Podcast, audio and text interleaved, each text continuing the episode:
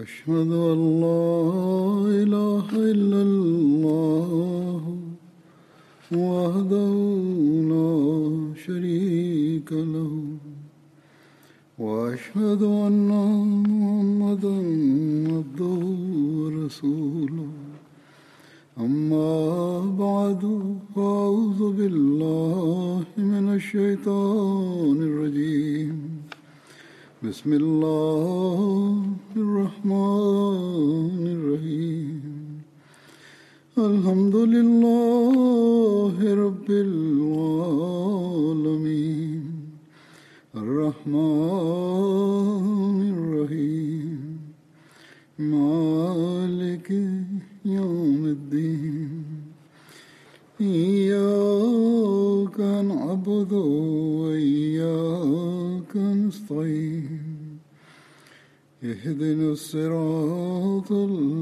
Please.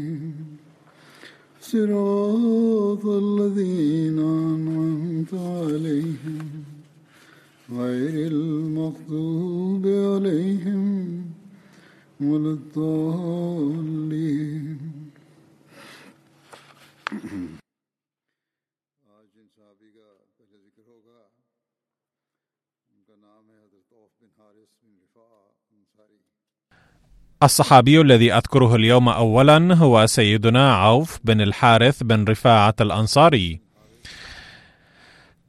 لقد ورد اسمه في الروايات عوف بن عفراء وعوف بن الحارث وعوض بن عفراء أيضا.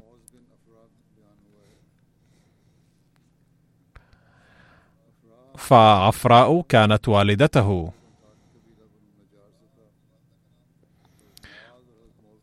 كان من قبيلة بني النجار الأنصارية. وكان سيدنا معاذ وسيدنا معوذ أخويه.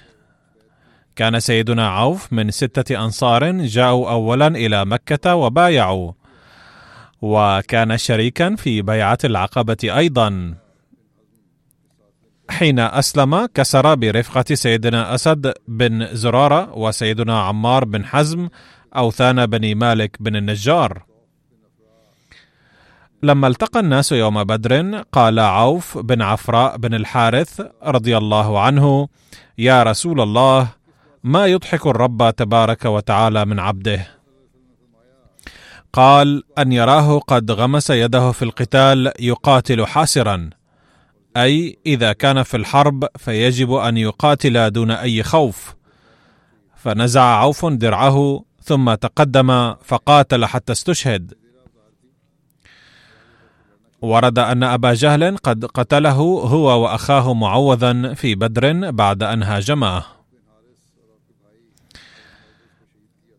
ذكر اسمه في كتب الحديث والسيرة ضمن الصحابة الذين هاجموا أبا جهل في معركة بدر.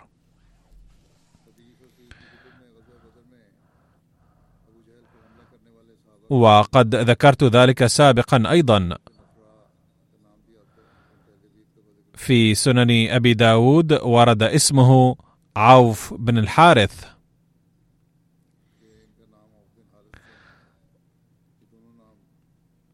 فهو مشهور باسم عوف بن عفراء وعوف بن الحارث كليهما.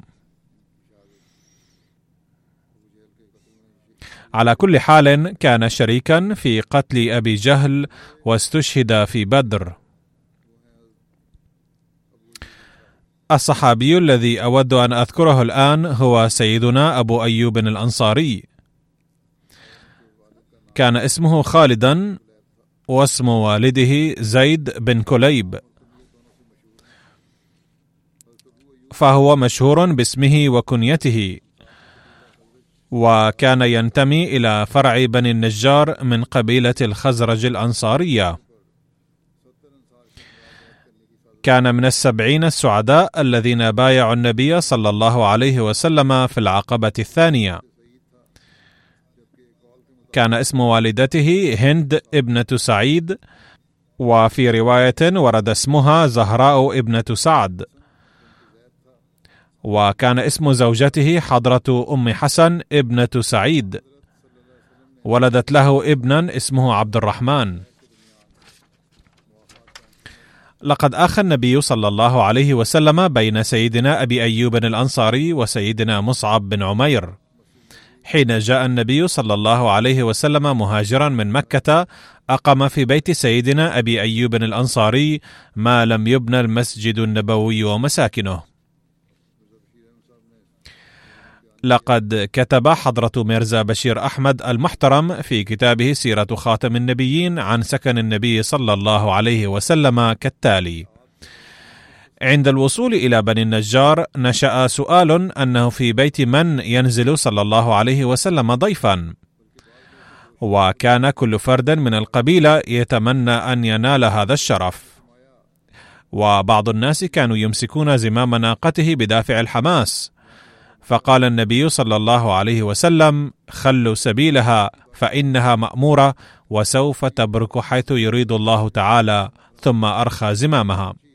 فسارت حتى انتهت إلى موضع مسجده اليوم ومساكن النبي صلى الله عليه وسلم وهو يومئذ مربد لغلامين من المدينة فبركت. ثم وثبت فسارت قليلا ثم التفتت خلفها ورجعت إلى مبركها أول مرة فبركت. فقال النبي صلى الله عليه وسلم هذا إن شاء الله المنزل. أي يبدو أن الله يريد أن يكون هنا منزلي. ثم ترجل عن الناقة وهو يدعو الله تعالى وسأل بيت من من المسلمين أقرب من هنا؟ فتقدم أبو أيوب الأنصاري فورا وقال يا رسول الله بيتي وهذا بابه شرفني. فقال له النبي صلى الله عليه وسلم اذا اذهب فحضر لنا السكن.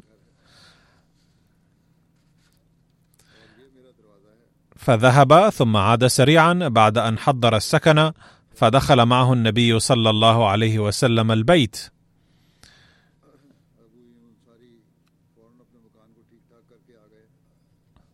وكان البيت ذا طابقين وكان أبو أيوب يريد أن يقيم حضرته في الطابق العلوي لكنه صلى الله عليه وسلم أحب أن يقيم في الطابق السفلي لكي يسهل على الزوار لقاؤه. ثم عندما حل الليل لم يستطع أبو أيوب وزوجته النوم طول الليل بدافع الاضطراب لأن النبي صلى الله عليه وسلم في الغرفة السفلية وهما فوقه. ثم صادف أن انكسر إناء الماء فألقى أبو أيوب لحافه عليه فورا لكي لا يسقط الماء إلى الأسفل. فلما أصبح جاء إلى النبي صلى الله عليه وسلم وقال له بمنتهى الأدب أن يقيم هو في الغرفة العليا فتردد أولا ثم وافق أخيرا نزولا على رغبة أبي أيوب العارمة. لقد أقام صلى الله عليه وسلم في ذلك البيت سبعة أشهر. وبحسب رواية ابن إسحاق سكن فيه حتى شهر صفر من العام الثاني من الهجرة. بمعنى أنه صلى الله عليه وسلم أقام في بيت سيدنا أبي أيوب الأنصاري حتى بناء المسجد النبوي والحجرات معه. كان سيدنا أبو أيوب يرسل الطعام إلى النبي صلى الله عليه وسلم.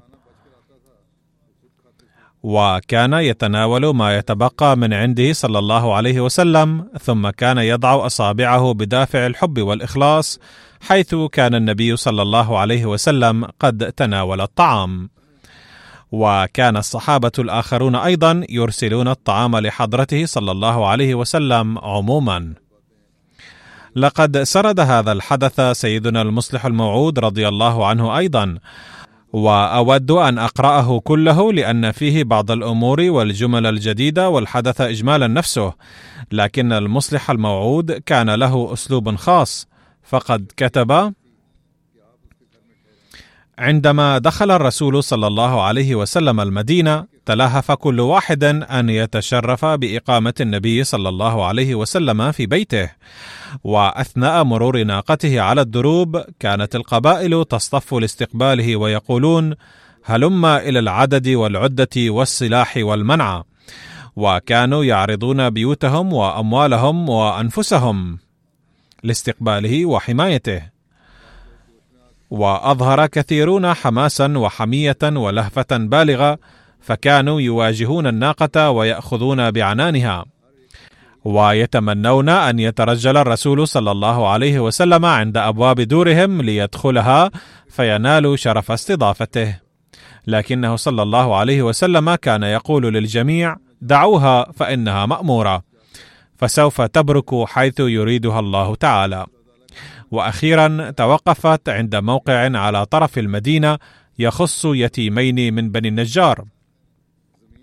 فقال صلى الله عليه وسلم يبدو أن الله تعالى يريد أن أقيم هنا. ثم سأل لمن هذه الأرض؟ فتقدم كافل اليتيمين وقال إنها لفلان وفلان من اليتامى وهي الآن لك. فقال لن آخذ مال أحد مجانا. وأخيرا تم الاتفاق على الثمن. وقرر الرسول صلى الله عليه وسلم أن يبني في هذه البقعة مسجدا ومساكنه. ثم سأل الرسول صلى الله عليه وسلم عن أقرب الجيران. فجاء أبو أيوب الأنصاري وقال إن منزلي هو الأقرب وهو لخدمتك. فطلب صلى الله عليه وسلم منه أن يعد له غرفة في منزله. وكان منزل أبي أيوب مكونا من طابقين فعرض أن يسكن الرسول صلى الله عليه وسلم الطابق الأعلى ولكنه صلى الله عليه وسلم فضل الطابق الأول لأنه كان أيسر لزواره. وتجلى مرة أخرى الحب الشديد الذي كان يكنه أهل المدينة للرسول صلى الله عليه وسلم إذ وافق أبو أيوب أن يسكن النبي صلى الله عليه وسلم الطابق السفلي ولكنه هو وزوجته لم يستطيعا أن يناما طوال الليل على سقف ينام رسول الله صلى الله عليه وسلم تحته. فقد رأى هو وزوجه في ذلك نوعا من الإساءة فهكذا أعربا عن حبهما. وحدث أن انكسر إناء للماء وخشي أبو أيوب أن يتساقط بعض الماء على الغرفة التي يشغلها الرسول صلى الله عليه وسلم فأخذ لحافه وجفف به الماء قبل أن يتسرب. وفي الصباح زار أبو أيوب الرسول صلى الله عليه وسلم وحكى له ما حدث البارحة. فوافق النبي صلى الله عليه وسلم أن يسكن الطابق العلوي. كان أبو أيوب يعد الطعام ويرسله إلى فوق كل يوم فيأكل الرسول صلى الله عليه وسلم ما يشاء ويأكل أبو أيوب وأهل بيته ما يتبقى. وبعد أيام قلائل طلب سائر الأنصار أيضا نصيبهم في ضيافة النبي صلى الله عليه وسلم فكانوا يوصلون إليه الضيافة بالدور ما لم يبنى له صلى الله عليه وسلم بيت خاص. هنا انتهى بيان سيدنا المصلح الموعود من كتاب حياة محمد.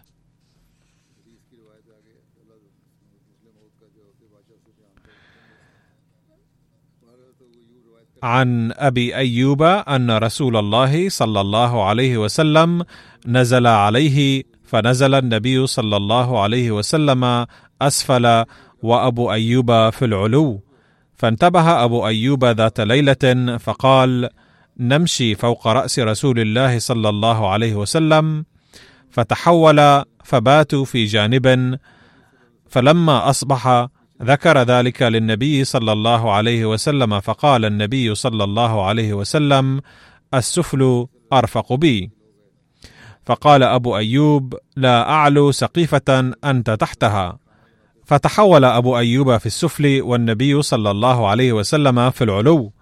فكان يصنع طعام النبي صلى الله عليه وسلم فيبعث إليه. فإذا رد إليه سأل عن موضع أصابع النبي صلى الله عليه وسلم فيتبع أثر أصابع النبي صلى الله عليه وسلم فيأكل من حيث أثر أصابعه فصنع ذات يوم طعاما فيه ثوم فأرسل به إليه فسأل عن موضع أثر أصابع النبي صلى الله عليه وسلم فقيل لم يأكل. فقلق فصعد إليه فقال أحرام أي الثوم هو؟ فقال النبي صلى الله عليه وسلم لا بل أكرهه. قال فإني أكره ما تكره أو ما كرهته. يقول الراوي وكان النبي صلى الله عليه وسلم يؤتى هذه رواية صحيح مسلم أي كانت تأتيه الملائكة والوحي فكان يكره أن يأكل شيئا ذا رائحة كريهة ولكنه ليس حراما. وكذلك ورد في صحيح مسلم هذه الرواية عن أبي أيوب الأنصاري قال كان رسول الله صلى الله عليه وسلم إذا أتي بطعام أكل منه وبعث بفضله إلي وإنه بعث إلي يوما بفضلة لم يأكل منها لأن فيها ثوما. فسألته أحرام هو؟ قال لا ولكني أكرهه من أجل ريحه. قال فإني أكره ما كرهت. صحيح مسلم باب إباحة أكل الثوم.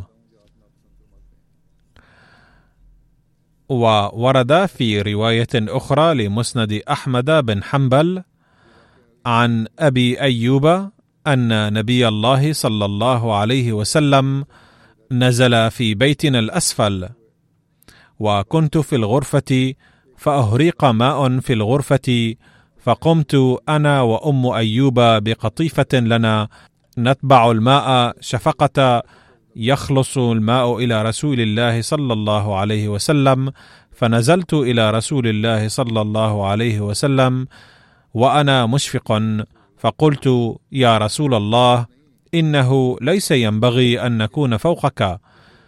انتقل إلى الغرفة. فأمر النبي صلى الله عليه وسلم بمتاعه فنقل ومتاعه قليل. فقلت يا رسول الله كنت ترسل إلي بالطعام فأنظر فإذا رأيت أثر أصابعك وضعت يدي فيه حتى إذا كان هذا الطعام الذي أرسلت به إلي فنظرت فيه فلم أرى فيه أثر أصابعك. فقال رسول الله صلى الله عليه وسلم أجل إن فيه بصلا. ورد هنا ذكر البصل بدل الثوم. فكرهت أن آكله من أجل الملك الذي يأتيني وأما أنتم فكلوه. مسند أحمد كتاب باقي مسند الأنصار. شهد أبو أيوب الأنصاري مع رسول الله صلى الله عليه وسلم بدرا وأحدا والخندق والمشاهد كلها. قال أبو أيوب الأنصاري صففنا يوم بدر فندرت منا نادرة أمام الصف فنظر رسول الله صلى الله عليه وسلم إليهم فقال معي معي. مسند أحمد أي لا تتقدموا علي. وهناك ذكر ليلة زفاف السيدة صفية وقد ذكرته من قبل باختصار في مناسبة ولكن الآن أذكره مرة أخرى. حين بات بها رسول الله صلى الله عليه وسلم في قبة له وبات أبو أيوب الأنصاري متوشحا سيفه يحرس رسول الله صلى الله عليه وسلم ويطيف بالقبة حتى أصبح رسول الله صلى الله عليه وسلم. فلما رأى مكانه قال ما لك يا أبا أيوب؟ قال يا رسول الله خفت عليك من هذه المرأة وكانت امرأة قد قتلت أباها وزوجها وقومها وكانت حديثة عهد بكفر فخفتها عليك. فقال رسول الله صلى الله عليه وسلم اللهم احفظ أبا أيوب كما بات يحفظني. سيرة ابن هشام. وقال السهيلي رحمه الله فحرس الله تعالى أبا أيوب بهذه الدعوة حتى إن الروم لا تحرس قبره ويستسقون به فيسقون.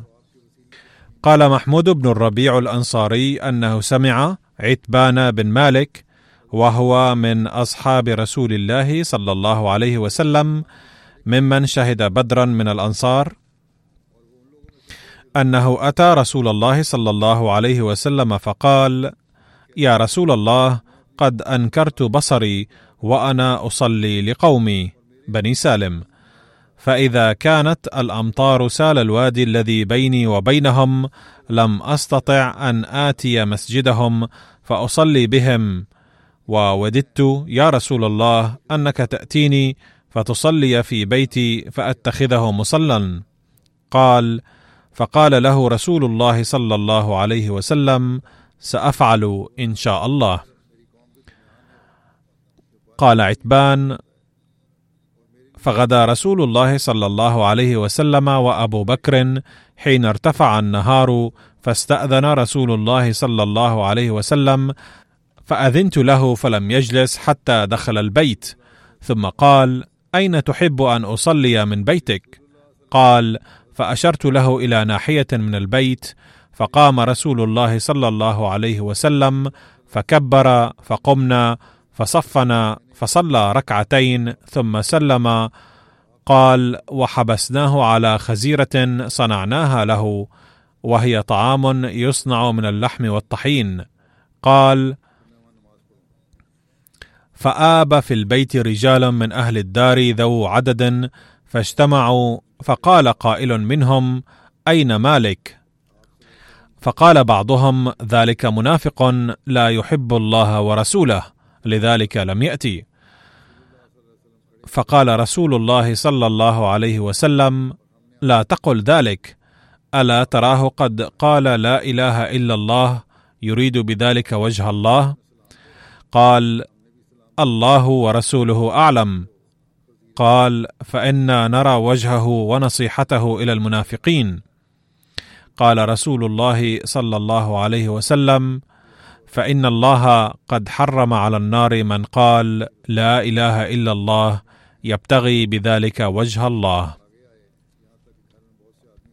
صحيح البخاري كتاب الصلاة. قال محمود بن الربيع فحدثتها قوما فيهم أبو أيوب صاحب رسول الله صلى الله عليه وسلم في غزوته التي توفي فيها ويزيد بن معاوية عليهم بأرض الروم فأنكرها علي أبو أيوب قال والله ما أظن رسول الله صلى الله عليه وسلم قال ما قلت قط. يعني من قال لا إله إلا الله حرمت عليه النار. فكبر ذلك علي فجعلت لله علي إن سلمني حتى أقفل من غزوتي أن أسأل عنها عتبان بن مالك رضي الله عنه. إن وجدته حيا في مسجد قومه. فقفلت فأهللت بحجة أو بعمرة ثم سرت حتى قدمت المدينة. فأتيت بني سالم فإذا عتبان شيخ أعمى يصلي لقومه فلما سلم من الصلاة سلمت عليه وأخبرته من أنا. ثم سألته عن ذلك الحديث فحدثنيه كما حدثنيه أول مرة. فتح الباري. يعني إن الله قد حرم على النار من قال لا إله إلا الله ولكن أبا أيوب لم يوافقه لقد كتب ميرزا بشير أحمد رضي الله عنه رأيه في ذلك أنه ورد في الحديث من قال لا إله إلا الله يبتغي بذلك وجه الله. أقرأ ترجمة الحديث وهي أيضا ستوضح الحديث. كتب حضرة ميرزا بشير أحمد رضي الله عنه عن محمود بن الربيع قال سمعت عتبان بن مالك رضي الله عنه يقول قال رسول الله صلى الله عليه وسلم إن الله قد حرم على النار من قال لا إله إلا الله. ولكن حين بينت هذا الحديث في مجلس كان فيه أبو أيوب الأنصاري فأنكره علي وقال والله ما أظن رسول الله صلى الله عليه وسلم قال ما قلت قط.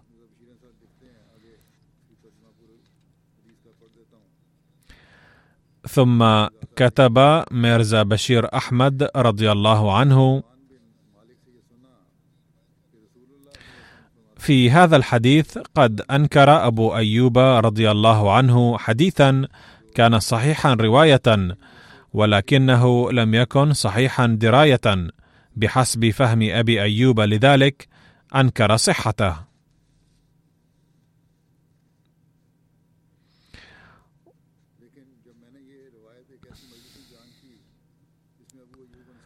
ويمكن أن يكون استدلاله خاطئا.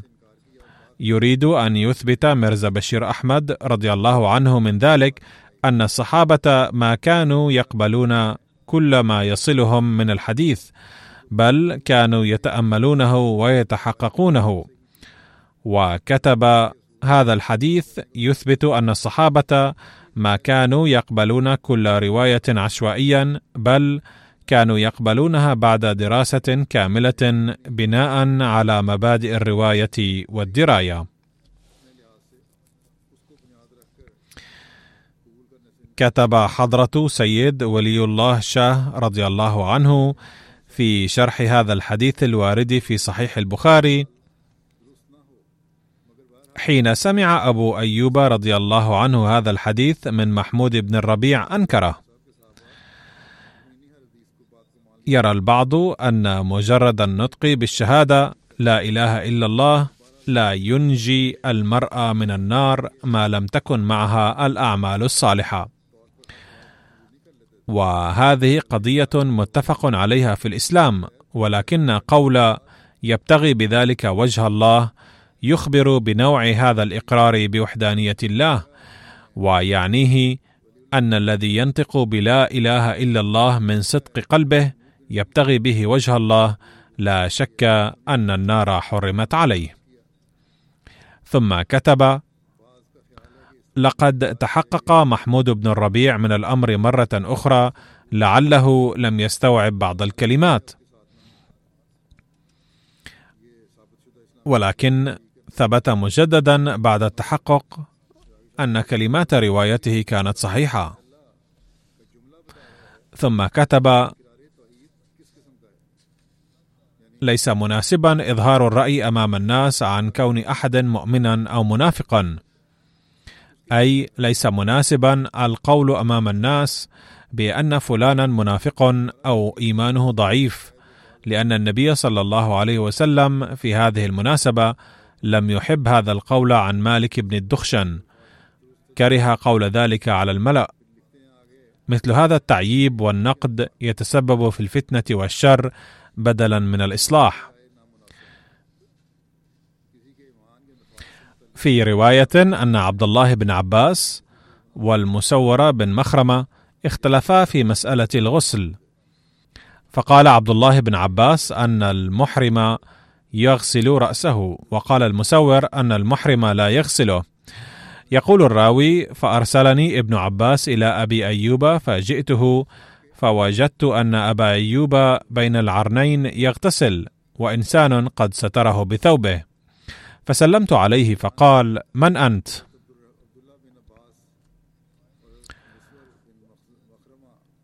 قلت عبد الله بن حنين.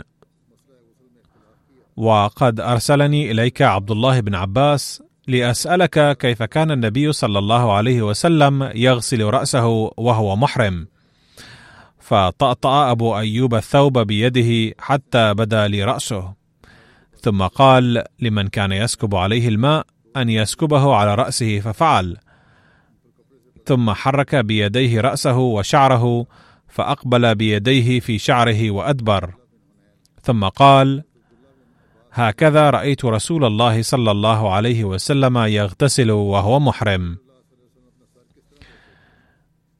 و روى عن سعيد بن المسيب أن أبا أيوب أبصر في لحية النبي صلى الله عليه وسلم أذى فنزعه فأراه إياه. فقال النبي صلى الله عليه وسلم نزع الله عن أبي أيوب ما يكره. وفي رواية قال النبي صلى الله عليه وسلم لا يصيبك السوء يا أبا أيوب.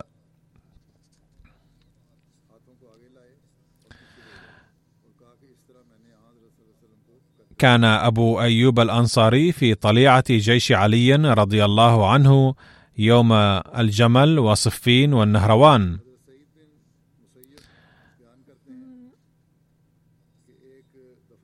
إن ثقة سيدنا علي بأبي أيوب الأنصاري تتبين من أنه عندما اتخذ علي الكوفة مقر الخلافة وانتقل إليها عين أبا أيوب واليا على المدينة وبقي أبو أيوب واليا عليها إلى أربعين من الهجرة حتى هاجم جيش معاوية المدينة فهجر أبو أيوب المدينة ولحق بعلي رضي الله عنه بالكوفة.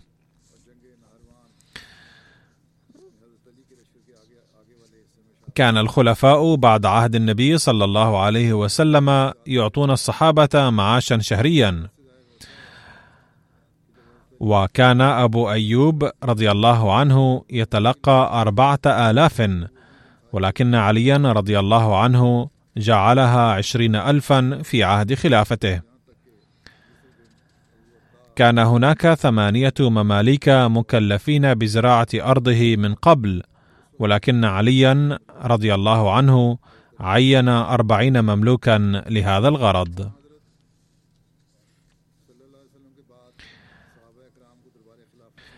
عن حبيبة بن أبي ثابت أن أبا أيوب أتى معاوية فشكى إليه أن عليه دينا فلم يرى منه ما يحب ورأى كراهية فقال سمعت رسول الله صلى الله عليه وسلم يقول إنكم سترون بعدي أثرا. قال فأي شيء قال لكم؟ قال اصبروا. قال فاصبروا. قال فقال والله لا أسألك شيئا أبدا. وقدم البصرة فنزل على ابن عباس ففرغ له بيته وقال لأصنعن بك كما صنعت برسول الله صلى الله عليه وسلم.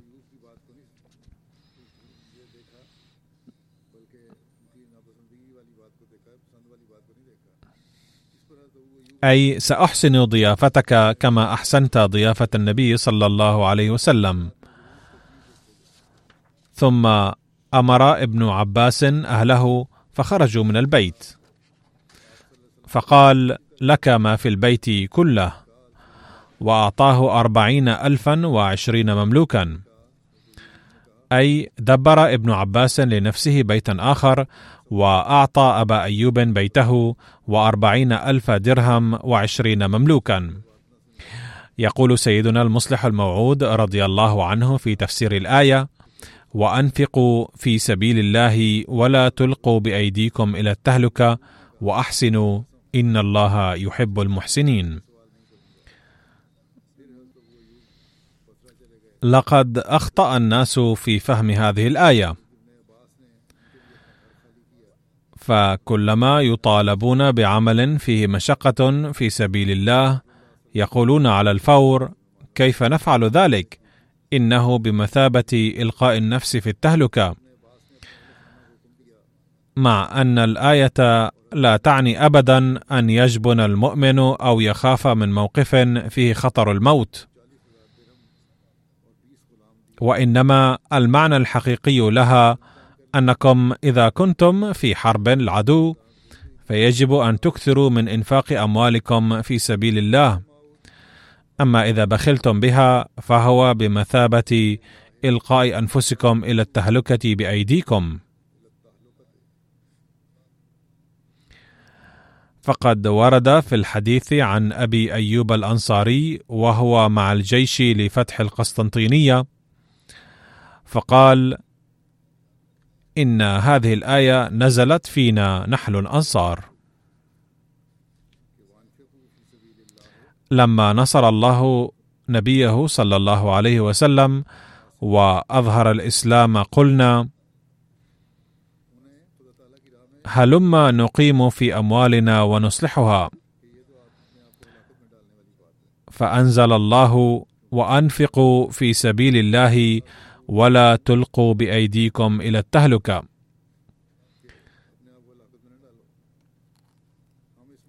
فالإلقاء بأيدينا إلى التهلكة أن نقيم في أموالنا ونصلحها وندع الجهاد. فلا تجمعوا الأموال وتبخلوا بها بل أنفقوها في سبيل الله بكثرة وإلا تهلكون أنفسكم لأن العدو يهاجمكم وتكون العاقبة هلاككم. لما تولى معاوية الحكم بعد علي رضي الله عنه كان عقبة بن عامر الجهني والي مصر من قبله. وفي عهد عقبة بن عامر سافر أبو أيوب إلى مصر مرتين.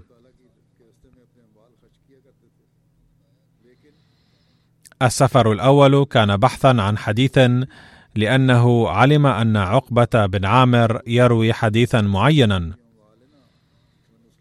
فقد تحمل أبو أيوب مشقة السفر في سن متقدمة بحثا عن حديث واحد فقط.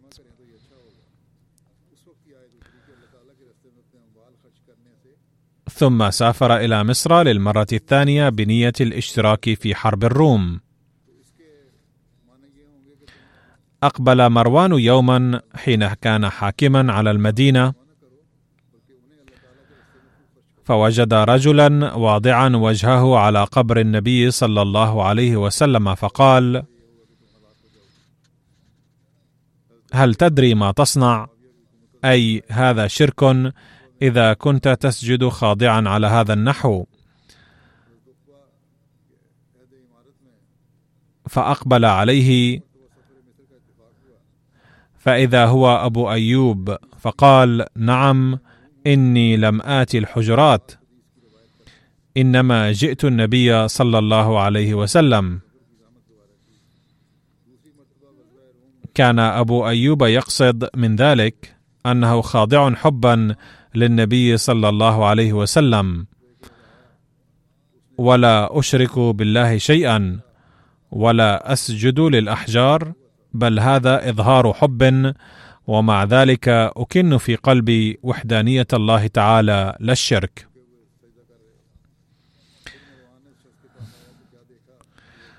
عن أبي عبد الرحمن الحبلي قال كنا في البحر وعلينا عبد الله بن قيس الفزاري. ومعنا أبو أيوب الأنصاري. فمر بصاحب المقاسم وقد أقاموا السبي فإذا بامرأة تبكي. فقال ما شأن هذه؟ قالوا فرقوا بينها وبين ولدها. قال فأخذ بيد ولدها حتى وضعه في يدها. فانطلق صاحب المقاسم إلى عبد الله بن قيس فأخبره فأرسل إلى أبي أيوب ما حملك على ما صنعت. فقال سمعت رسول الله صلى الله عليه وسلم يقول من فرق بين والدة وولدها فرق الله بينه وبين الأحبة يوم القيامة. أقول في هذه القصة درس وعبرة للذين ينزعون الأولاد من أمهاتهم. كذلك فليفكر الذين يعترضون على الإسلام ماذا يفعلون بأنفسهم.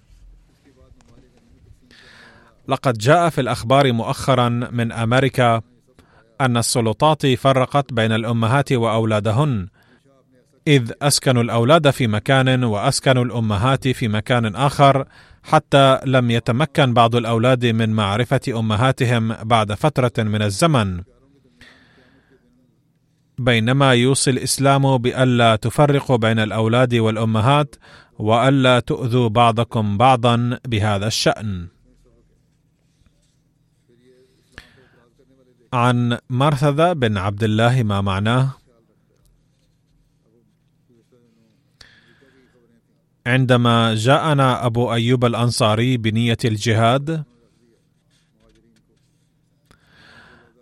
كان عقبة بن عامر حاكما على مصر. فأخر صلاة المغرب. فذهب إليه أبو أيوب وقال ما هذه الصلاة يا عقبة؟ قال عقبة كنا مشغولين. قال أبو أيوب والله أقصد من ذلك ألا يظن الناس أنك رأيت رسول الله صلى الله عليه وسلم يفعل ذلك. ألم تسمع رسول الله صلى الله عليه وسلم يقول لن تزال أمتي على خير ما لم يؤخروا صلاة المغرب. أو قال لن تزال أمتي على الفطرة ما لم يؤخروا صلاة المغرب حتى تشتبك النجوم. عن أبي واصل قال لقيت أبا أيوب الأنصاري فصافحني فرأى في اظفاري طولا فقال قال رسول الله صلى الله عليه وسلم يسأل أحدكم عن خبر السماء وهو يدع أظفاره كأظافير الطير يجتمع فيها الجنابة والخبث والتفث مسند أحمد كتاب باقي مسند الأنصار. أي يجب أن تقلموا أظافركم.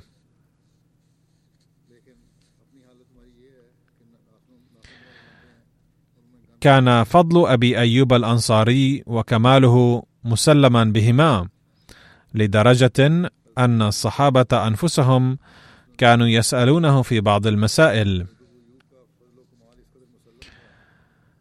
حتى أن بعض كبار الصحابة الذين تربوا على يد النبي صلى الله عليه وسلم أيضا لم يكونوا في معزل عن الاستفاضة به من أمثال ابن عباس وابن عمر والبراء بن عازب وأبو أمامة وزيد بن خالد الجهني والمقدم بن معد يكرب وجابر بن سمرة وعبد الله بن يزيد الخطمي وغيرهم.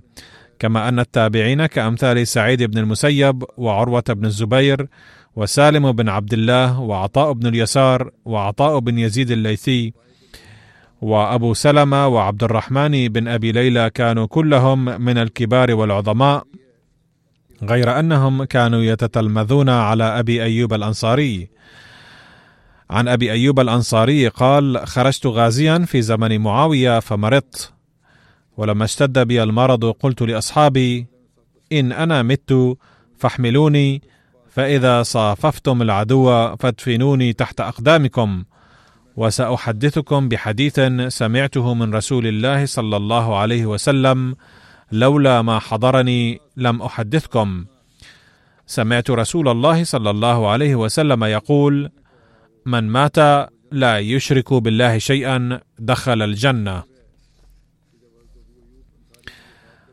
وفي رواية عن أبي أيوب الأنصاري أنه قال حين حضرته الوفاة قد كنت كتمت عنكم شيئا سمعته من رسول الله صلى الله عليه وسلم يقول لولا أنكم تذنبون لخلق الله تبارك وتعالى قوما يذنبون فيغفر لهم أي أن الله تعالى يراعي إظهار صفته الرحمانية والمغفرة حتى هذه الدرجة. يروى عن محمد قال شهد أبو أيوب بدرا ثم لم يتخلف عن غزاة إلا وكان حاضرا في أخرى. أي إذا كان المسلمون يخوضون في حرب في مكانين فكان أبو أيوب حاضرا في أحدهما إلا عاما. استعمل على الجيش الشاب فقعد ذلك العام ثم جعل يتلهف ويقول ما علي من استعمل علي ما علي من استعمل علي؟ ما علي من استعمل علي. قال ذلك ثلاثا. وروي أن الشاب المذكور في هذه الرواية الذي استعمل عليه هو عبد الملك بن مروان. يقول الراوي فمرض أبو أيوب وعلى الجيش يزيد بن معاوية فأتاه يعوده فقال حاجتك؟ قال نعم.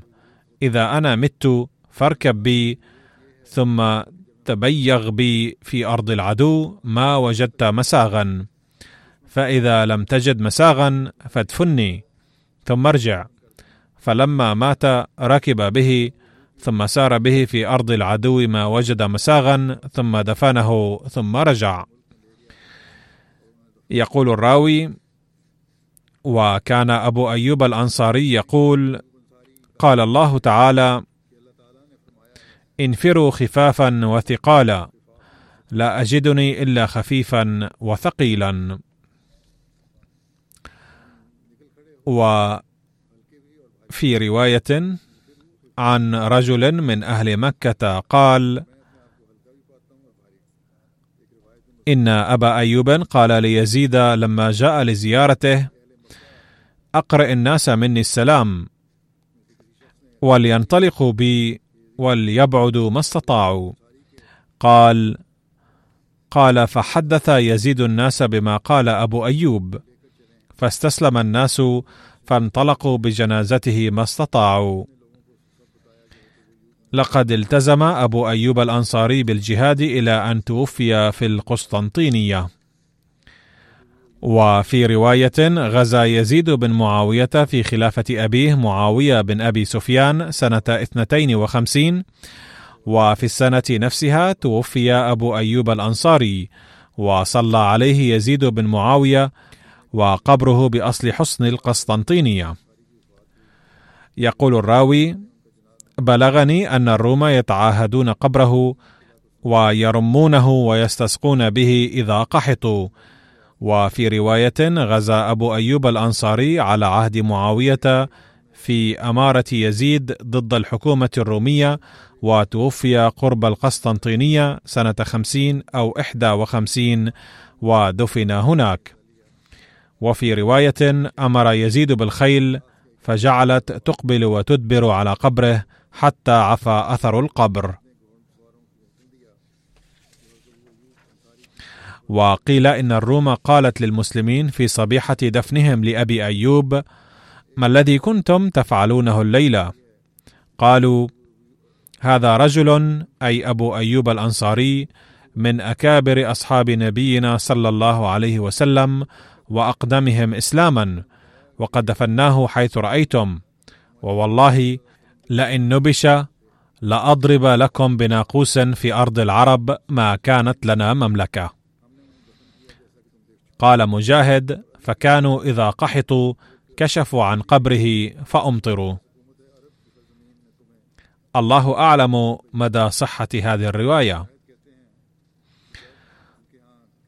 توفي أبو أيوب الأنصاري سنة خمسين أو إحدى وخمسين أو اثنتين وخمسين للهجرة أثناء غزوة القسطنطينية.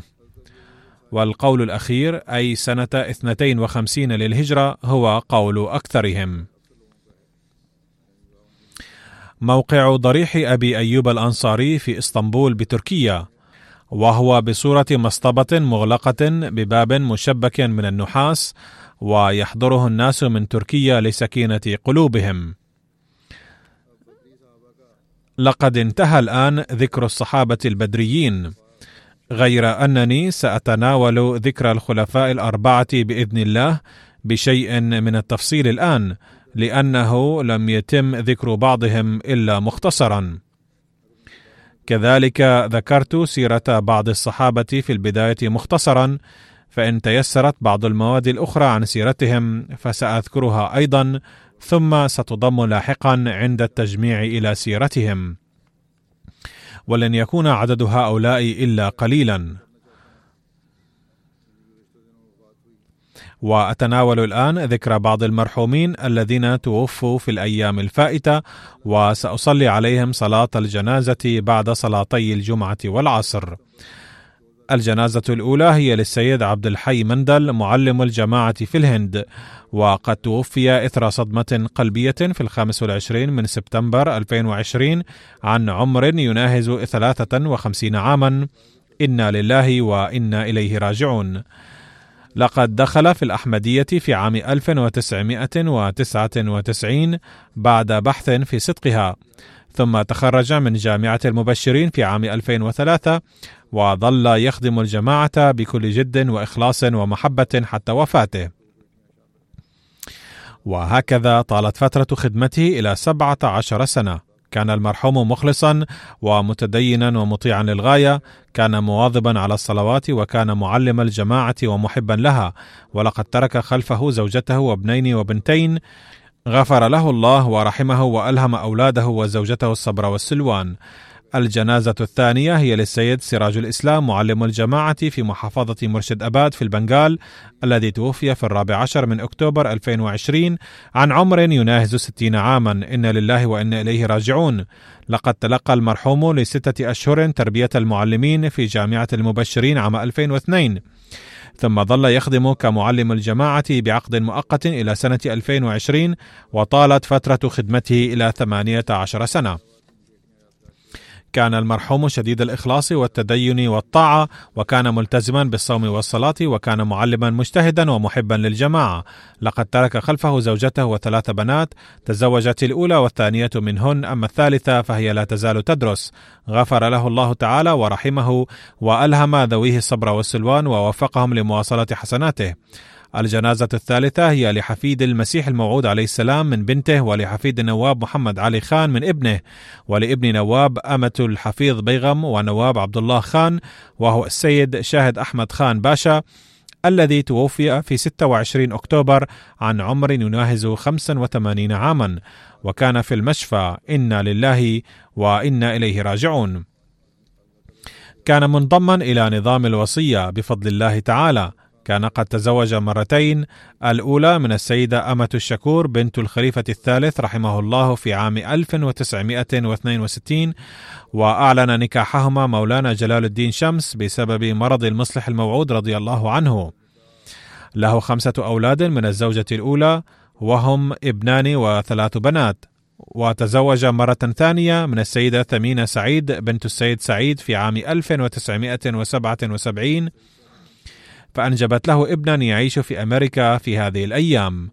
ليس له خدمات معينة إلا أنه رافق الخليفة الثالث رحمه الله في بعض جولاته الخارجية ووفق هناك لبعض الخدمات. وكانت له ميزة أخرى كما كتبته زوجته أنه كان يهتم بالفقراء وينفق عليهم بل وأنشأ بيتا لأحدهم وأعطاه له كما كان يمد يد العون للفقراء بكل مواظبة. غفر له الله تعالى ورحمه ووفق أولاده للمحافظة على العلاقة الوطيدة مع الجماعة والخلافة. الجنازة التالية هي للسيد مسعود أحمد شاه من شيفيلد بريطانيا الذي وافته المنية إثر توقف حركات القلب في الثامن من سبتمبر الفائت إنا لله وإنا إليه راجعون. لقد دخلت الأحمدية في عائلته عن طريق والده سيد ناظم حسين رضي الله عنه الذي بايع المسيح الموعود عليه السلام بعد السفر إلى قاديان في عام 1902 لما كان يبلغ من العمر عشرين عاما. لقد انتقل سيد مسعود أحمد شاه إلى بريطانيا عام 1962 واستقر في شيفيلد. فلما أقيم فرع الجماعة في شيفيلد اتخذ منزله مركزا أولا للصلاة وظل هو يؤدي مسؤولياته كرئيس الجماعة إلى عام 1970 ثم بعد ذلك وفق لخدمة الجماعة بوصفه سكرتيرا للضيافة من عام 1977 إلى آخر حياته. كان المرحوم رجلا طيبا ومضيافا ونبيل الطبع ومفعما بعاطفة الخدمة ومواسيا للفقراء وكان إنسانا صالحا ومخلصا ووفيا. كان يرتبط مع الخلافة بأواصر الاحترام والتقدير الكبيرين. تقول بنته الدكتورة عائشة: كان المرحوم يحاول ربطنا مع الجماعة عموما والخلافة خصوصا، وكان ينصحنا باللقاء مع خليفة المسيح بعد كل ستة أشهر. ألهم الله تعالى بنته وزوجته الصبر والسلوان وغفر له ورحمه ووفق بنته وزوجته لمواصلة حسناته. آمين.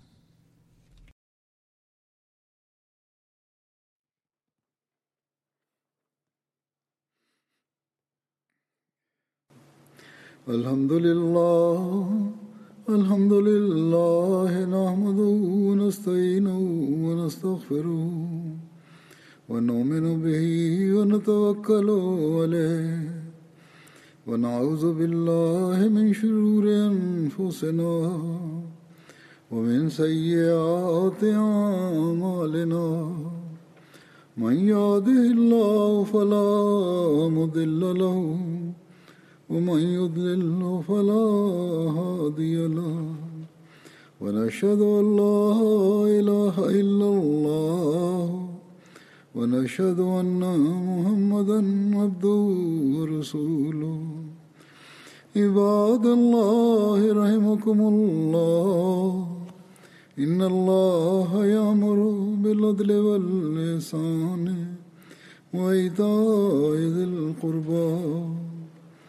وينهى عن الفحشاء والمنكر والبغي يعظكم لعلكم تذكرون. اذكروا الله يذكركم وادعوه يستجب لكم ولذكر الله أكبر.